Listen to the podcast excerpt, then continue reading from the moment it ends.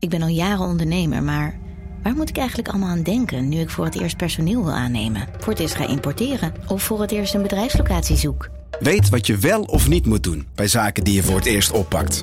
Check kvk.nl voor praktische stappenplannen. KVK, hou vast voor ondernemers. Al 125 jaar kwaliteit voor jou thuis met Miele. Dat vieren we met jou. Ontvang nu tijdelijk een cashback tot 125 euro op veel Miele-apparatuur. Geniet van de kwaliteit van Miele. Voor perfect verzorgd wasgoed en kleding die veel langer mooi blijft. Voor een stralend schone vaat, even perfect als jouw diners. En een stofvrij thuis waarin echt hygiënisch schoon de standaard is. Check miele.nl voor alle feestelijke aanbiedingen.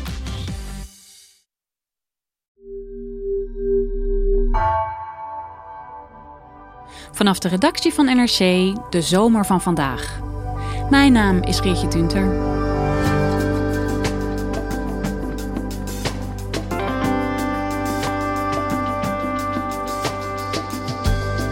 Lang stonden Van Gogh-liefhebbers voor een raadsel. Wat is er te zien op zijn laatste schilderij dat hij kort voor zijn dood maakte? Per toeval stuitte een Nederlandse Van Gogh-kenner vorig jaar op het antwoord. Een prachtige vondst, zou je denken. Maar, zag kunstredacteur Arjen Ribbens, het bleek het begin van een hoop gedoe.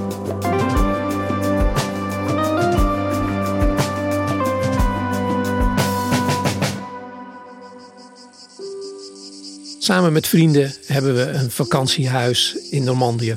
En uh, nou ja, op een gegeven moment uh, ga je rondritten maken om te kijken wat er in de omgeving te zien is.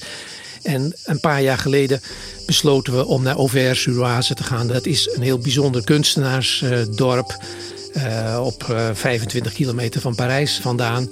En dat is een schilderachtig dorp. En uh, je kunt daar allerlei huizen bekijken waar beroemde, vooral Franse kunstenaars hebben gewerkt.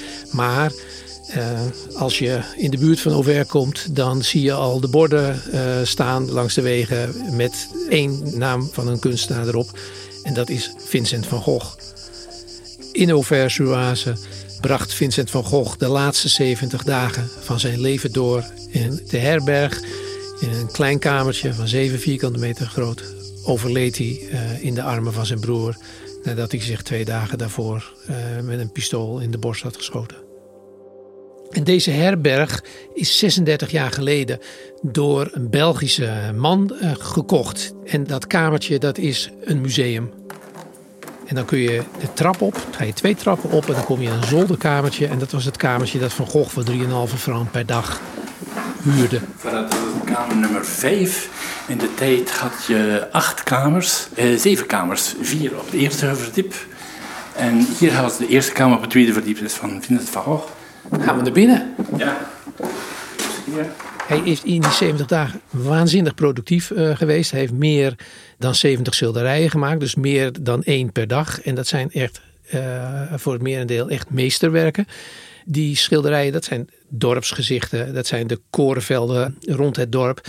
En die plekken die kun je uh, allemaal bezichtigen. Er zijn routes uitgezet. Er staan hele goede borden met uitlegteksten. Met schilderijen erop afgebeeld. En dan kun je dus, nou ja, het, het schilderij dat Van Gogh van de kerk heeft gemaakt. kun je vergelijken met de kerk zelf.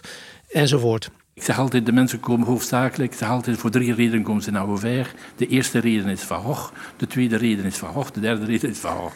Ik hou erg van Van Gogh, dus ik heb er de laatste vier jaar een gewoonte van gemaakt om ieder jaar uh, terug te gaan. Maar vorig jaar in de zomer was er een extra reden om terug te gaan. Mm -hmm. Dat had ik al gehoord van de eigenaar van de herberg, uh, met wie ik enigszins bevriend ben geraakt de afgelopen jaren. En die had mij in vertrouwen iets verteld dat er een ontdekking was gedaan door Wouter van der Veen. En Wouter van der Veen is de wetenschappelijk directeur van het Instituut van Gogh. Dat is een aan de herberg gelieerde stichting. En um, ik heb met deze Wouter uh, gebeld en die vertelde me: ik heb iets bijzonders ontdekt over het allerlaatste schilderij dat Van Gogh heeft gemaakt. En wat is dat voor schilderij dan? Over heel veel uh, schilderijen, of de meeste schilderijen en tekeningen die hij maakte, correspondeerden uh, Vincent met zijn broer Theo. Maar uiteraard niet uh, over dit schilderij dat hij een paar uur voordat hij zich in zijn borst schoot heeft gemaakt. Dat is een beetje atypisch schilderij, want hij heeft daar allemaal dorpsgezichten gemaakt. Hij heeft de korenvelden geschilderd. Hij heeft portretten geschilderd van de mensen met wie hij omging. En op dat laatste schilderij, je moet goed kijken dat het is. En als je het op zijn kop houdt, dan, moet je, dan duurt het even voordat je denkt van nee, dit, klopt niet. Uh, het, het, zijn allemaal grillige vormen. Terwijl ja, je ziet geen korenvelden of iets anders. Dus dat het tot allerlei speculaties heeft geleid, dat is op zich niet zo gek. Maar tien jaar geleden is er een, ehm, een, groot artikel gepubliceerd door een van de medewerkers van het Van Gogh Museum.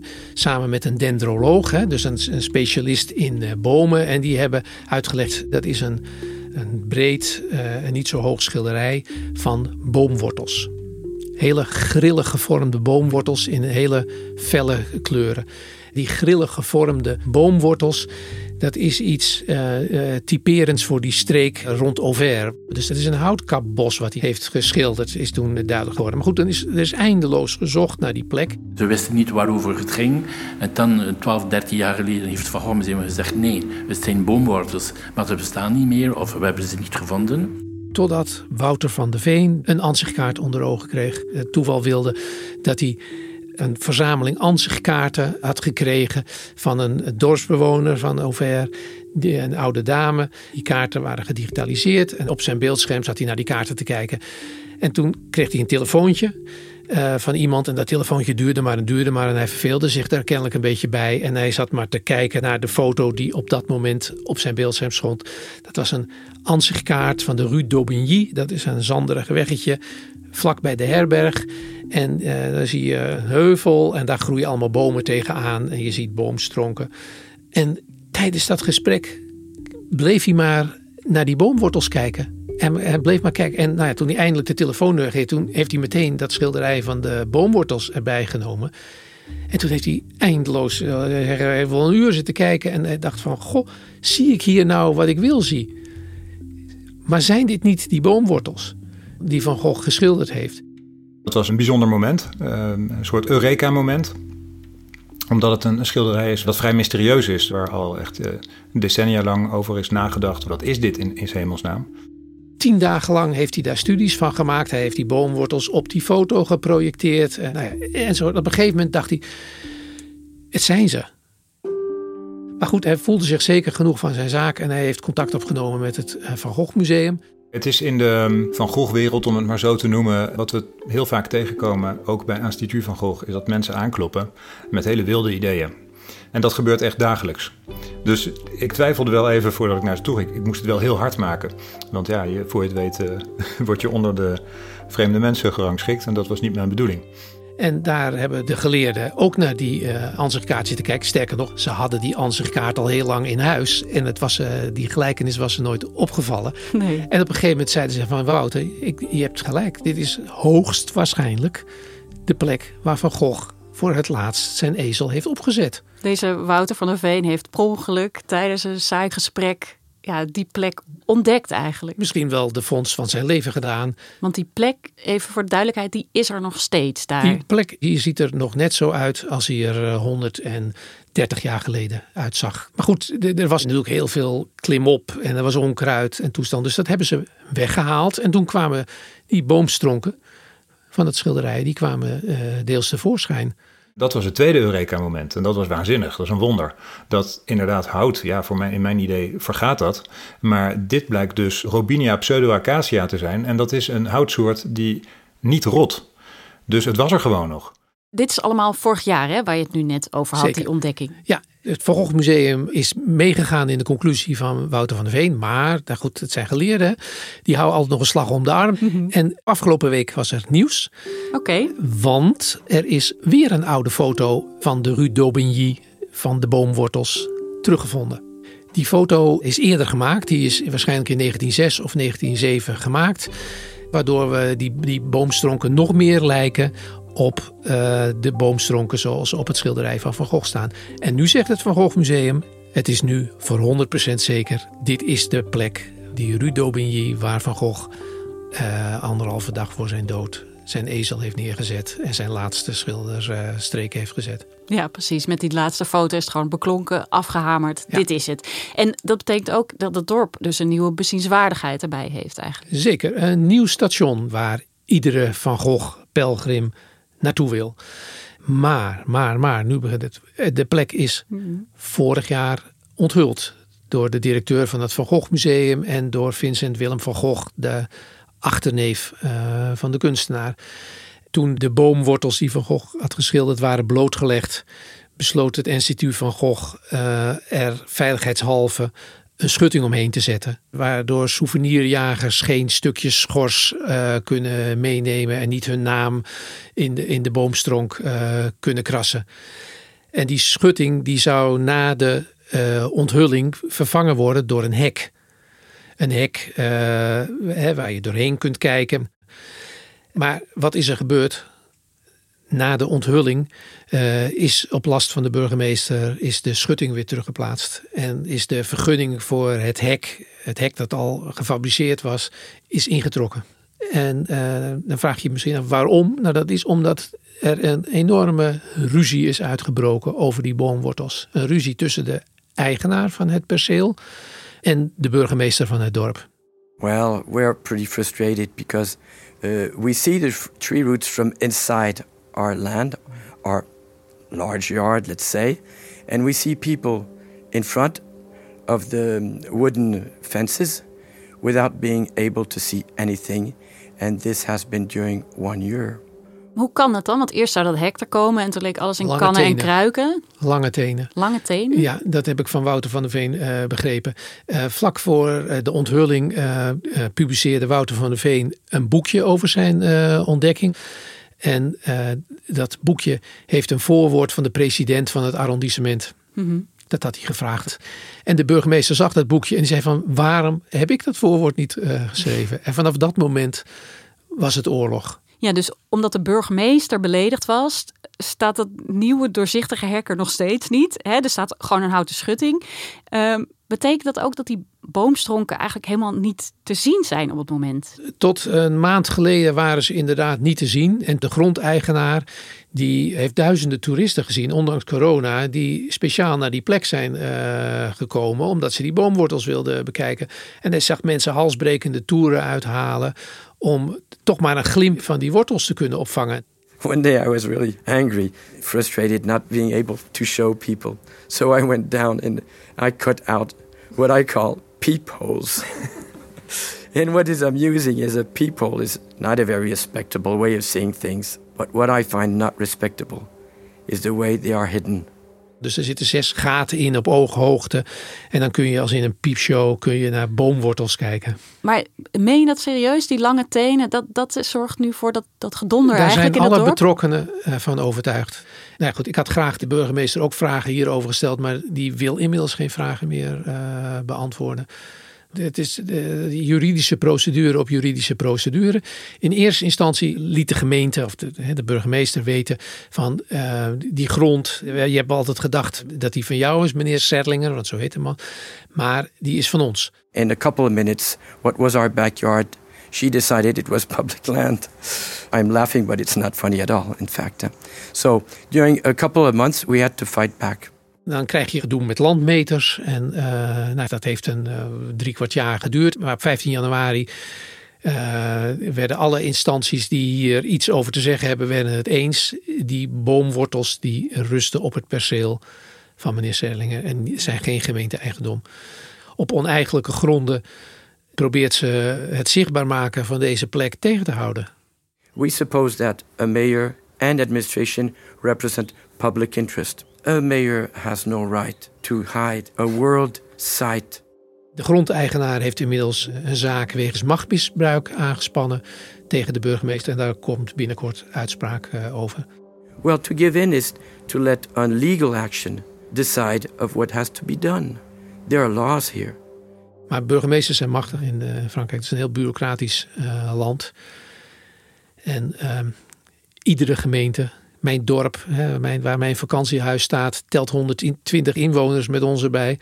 En uh, er is geen bakker en er is geen café, wat voor Frankrijk heel bijzonder is. Maar er is wel een burgemeester en dat is een boer die, uh, weet je, één middag in de week spreekuur houdt. En zo gaat dat. Die boer is heel machtig, want die is het hoogste gezag in het dorp.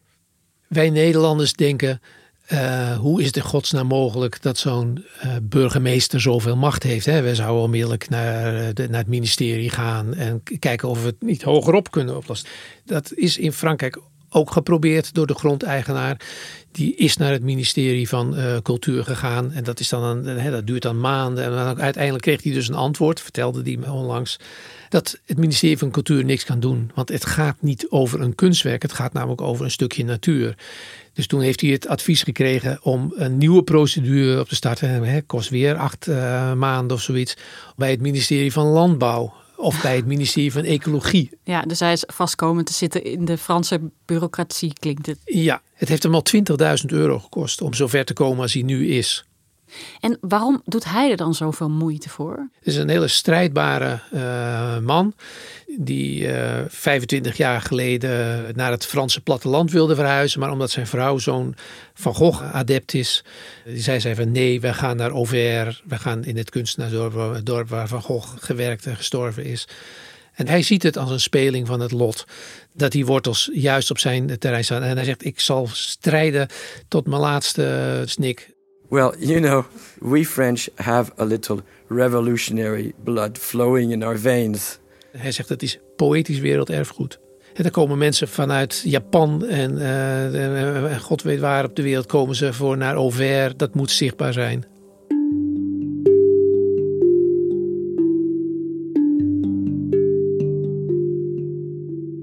Ja, wat een toestand eigenlijk, Arjen, als ik dit zo hoor. Om een paar knoestige boomresten. Ja, precies. Nou ja, dat wou ik inderdaad vragen. Van waarom is het eigenlijk zo belangrijk, die boomstronken, om te weten waar ze maar die stonden? boomstronken op zich zijn niet belangrijk.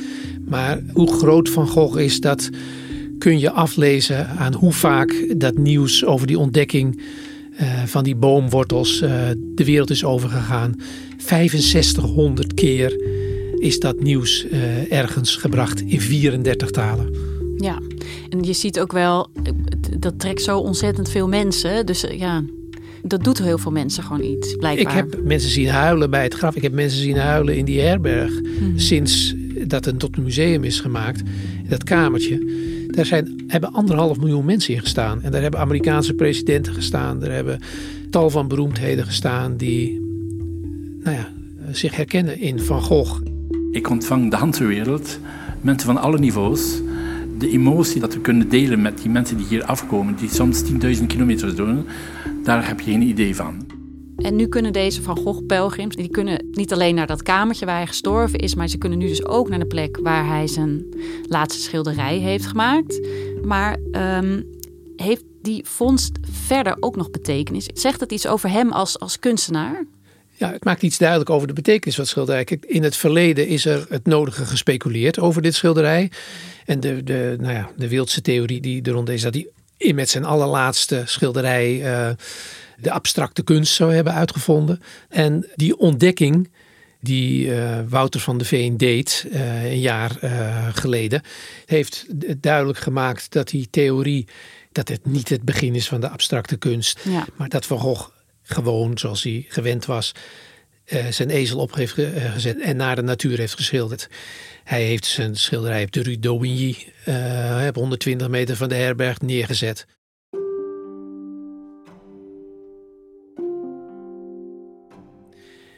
Wat ook belangrijk is aan dit schilderij is het, het motief van die boomwortels. Hè, dat hij nou uitgerekend dat als onderwerp voor zijn laatste schilderij heeft gekozen. En ehm, hij heeft meer boomwort, eerder boomwortels uh, getekend. Acht jaar uh, voor zijn dood uh, heeft hij ook eens een, een hele dag voor een boomstronk gezeten. En hij heeft in zijn correspondentie met zijn broer heeft hij het ook vaak over boomwortels gehad. Mhm. Dat ze voor hem de strijd op leven en dood symboliseerden. Zo heeft hij het letterlijk gezegd. Hij heeft bijvoorbeeld geschreven over de boomwortels die hij eerder tekende, dat ze als het ware krampachtig en hartstochtelijk vastwortelen in de aarde en toch half losgerukt zijn door de stormen. Mm. He, dus met andere woorden, ze verbeelden voor hem de strijd van leven op dood. En vlak voor zijn dood, uh, 2,5 week voor zijn dood, uh, gebruikte Van Gogh die wortelbeeldspraak nog een keer aan, uh, in een brief aan zijn, uh, aan zijn broer en zijn schoonzus. Toen schreef hij namelijk: Mijn leven is aan de wortel aangetast. Ook ik sta niet meer stevig op mijn benen. Ja, dus dit schilderij zegt bij uitstek iets over de man Van Gogh zelf. Dat zou je kunnen denken, ja. Dankjewel, Arjen. Alsjeblieft.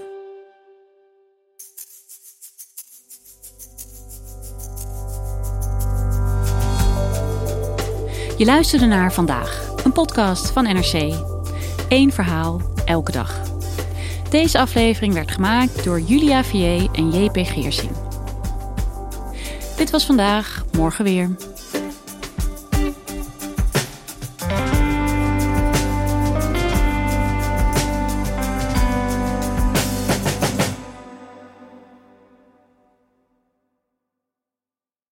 Technologie lijkt tegenwoordig het antwoord op iedere uitdaging. Bij PwC zien we dit anders. Als we de potentie van technologie willen benutten, kunnen we niet zonder een menselijk perspectief. Human-led, tech-powered noemen we dat. Ga naar pwc.nl.